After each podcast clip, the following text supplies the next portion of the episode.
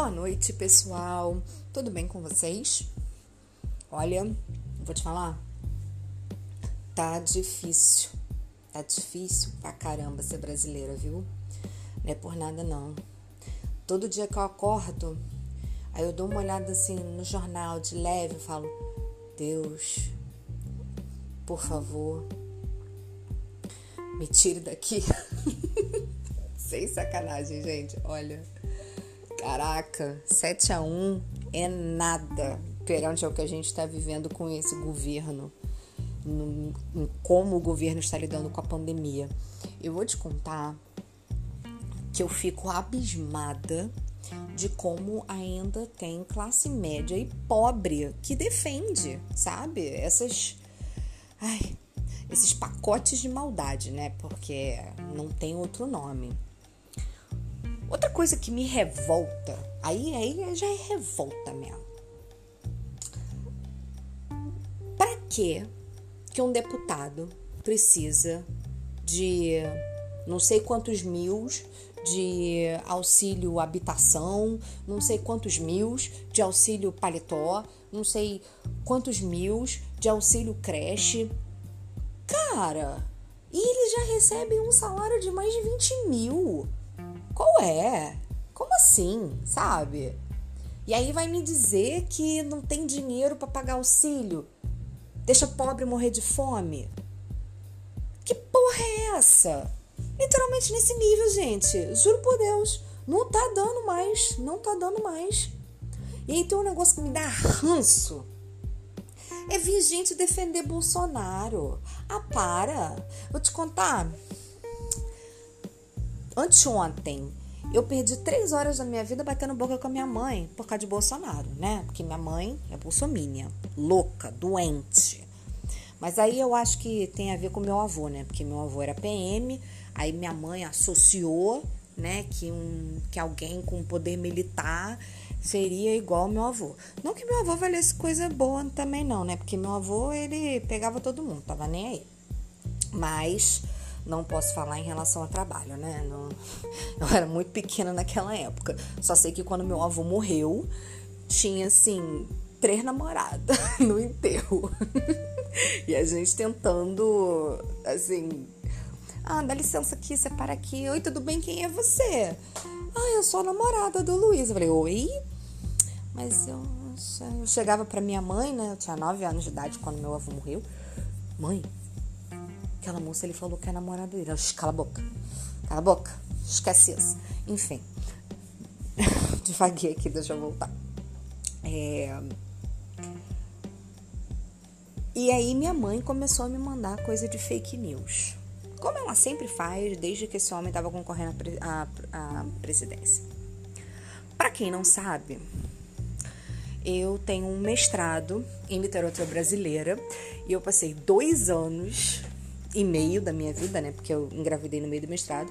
Eu passei dois anos e meio da minha vida pesquisando só sobre ditadura, desaparecido político, etc e tal. Então, se você pegar a minha dissertação que foi feita lá em 2017, né? Você já vai ver eu falando mal de Bolsonaro, né? Eu peguei justamente uma das citações que ele fez é, quando ele falou que ninguém era cachorro para ficar procurando o osso de desaparecido político do Araguaia, entendeu? É assim, é, é pelo amor de Deus, né? Existem vídeos há mais de 20 anos, né? Vamos dizer, ele tem 30 anos de política, são 30 anos falando merda, né?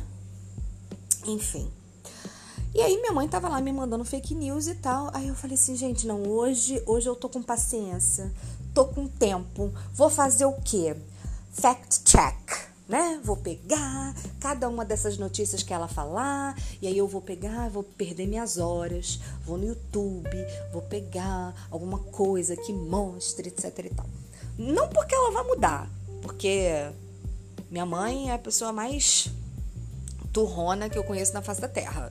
A verdade que existe é só a verdade dela e acabou. Não tem mais a verdade de ninguém. Pessoa extremamente difícil de se conviver, diga-se de passagem. Enfim. E aí fui eu lá, né? Ela botava lá a, a fake news dela. E o Lula, né? Esse povo tem um tesão em Lula que puta que o pariu. Meu irmão, nada contra. E realmente tem gente que é apaixonado pelo Lula, tem até tatuagem do Lula. Mas eu não sou essa pessoa. Eu acho que o Lula fez coisas boas no governo dele? Fez. Fez merda? Também fez. Então, assim, não há por que ter idolatria. Não, não tem um político de estimação, né? Acho que ninguém deveria ter. É, você aplaude o que está certo e você mostra o que está errado. Até porque quem bota eles lá, o quem tira somos nós, né? Convenhamos. E lá fui eu, né? Uma paciência. Aí ela me mandava mais vídeo. Sabe aquelas coisas de fake news? Isso me lembrou um episódio extremamente desconcertante. Quando eu tava vendo que Bolsonaro ia ganhar, eu comecei a ter uma neura, comecei a ter crise de ansiedade, crise de pânico. Eu liguei para o meu ex-chefe dos Estados Unidos eu falei assim: por favor, claro, em inglês, tá, gente? Por favor, o Bolsonaro vai ganhar. E ele, é, ele é a favor da ditadura. Eu não tenho condições de ficar aqui, porque se rolar uma ditadura eu vou querer pra rua, vou querer lutar. Eu tenho um filho pequeno, não posso fazer isso. Se acontecer um golpe, eu posso ir embora? Posso ir pra sua casa? Aí ele, claro, depois a gente vê como é que a gente vai fazer com a imigração. Nessa época, é, eu já estava é, em processo de, de divórcio né, do meu ex-marido e ele estava se divorciando da minha host mom. Aí a gente até brincou, bom, a gente já se conhece pra caramba, a gente se conhece desde 2011, a gente tem um monte de fotos junto, a gente fala pra, pra imigração americana que a gente é um casal, foda-se.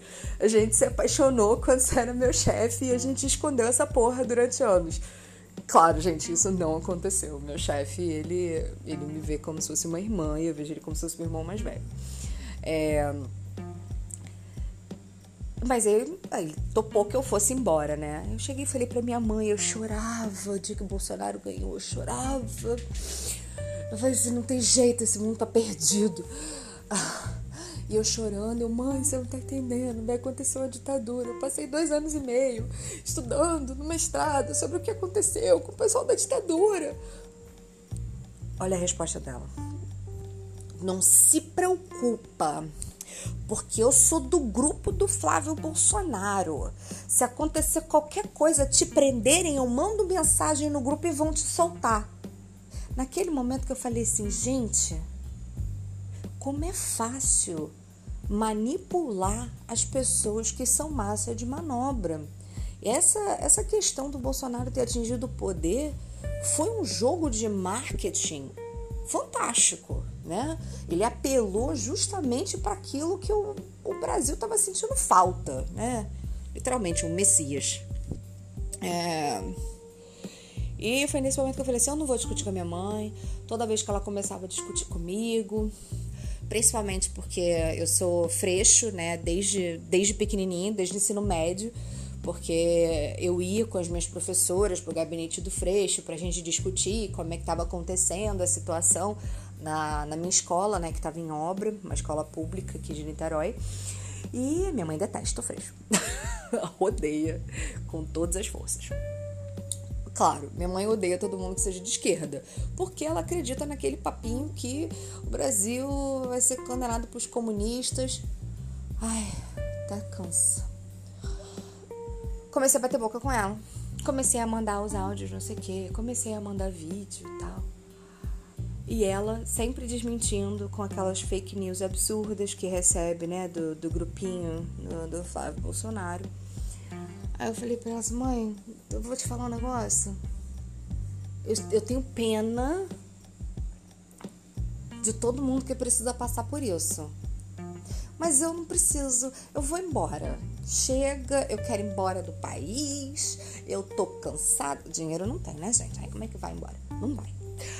Aí eu quero ir embora, eu quero ir embora, eu vou embora, vocês não estão entendendo. Aí ela falou: é por isso mesmo que eu tenho que lutar junto com a família Bolsonaro contra o comunismo, porque eu tenho que fazer o um mundo melhor para deixar para os meus netos. Minha irmã tem dois filhos, né? E minha irmã não pretende sair do país, mas eu, assim, qualquer lugar que me chame, eu tô indo. Falta de currículo jogado no LinkedIn não é, minha gente, juro por Deus. Mal difícil foi a pessoa ter feito o quê? Graduação e mestrado em letras. Aí é complicado, né, gente? É bem complicado. Mas, em nome de todos os santos, uma hora vai. Já nem lembro mais por que eu comecei a falar isso. Caguei. Minha revolta. Ah, lembrei. Minha revolta com a política. Eu, eu me pergunto como que pode alguém que tá se fudendo, não tem outra palavra, gente, desculpa, vai vir um, vai vir um monte de palavrão agora, tomando no cu, literalmente, todo dia, passando fome, ainda bater palma pra esse maluco? Porra, já tá um modo borogodó com a logística para dar as vacinas em todo mundo e meus amigos lá dos Estados Unidos já estão vacinados? Porra! Inferno! Que droga! Pô, o cara não sabe. Pega o pazuelo lá. Ah, logística. Sou formada em logística. Caralho, erra a porra do, do insumo, meu irmão. Como pode? Aí você fica assim, gente. O golpe militar tá diferente. Mas tá acontecendo. Tá acontecendo. Essa história de fechar a STF é muito parecido com a ditadura. É muito parecido. Essa coisa, né? Vocês podem até lembrar do Felipe Neto, que ele foi convocado, sabe?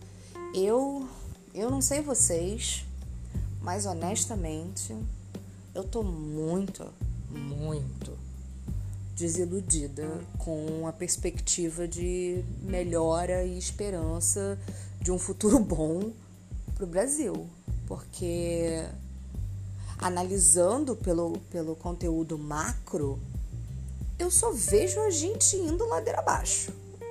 Eu não vejo condições das, das coisas melhorarem.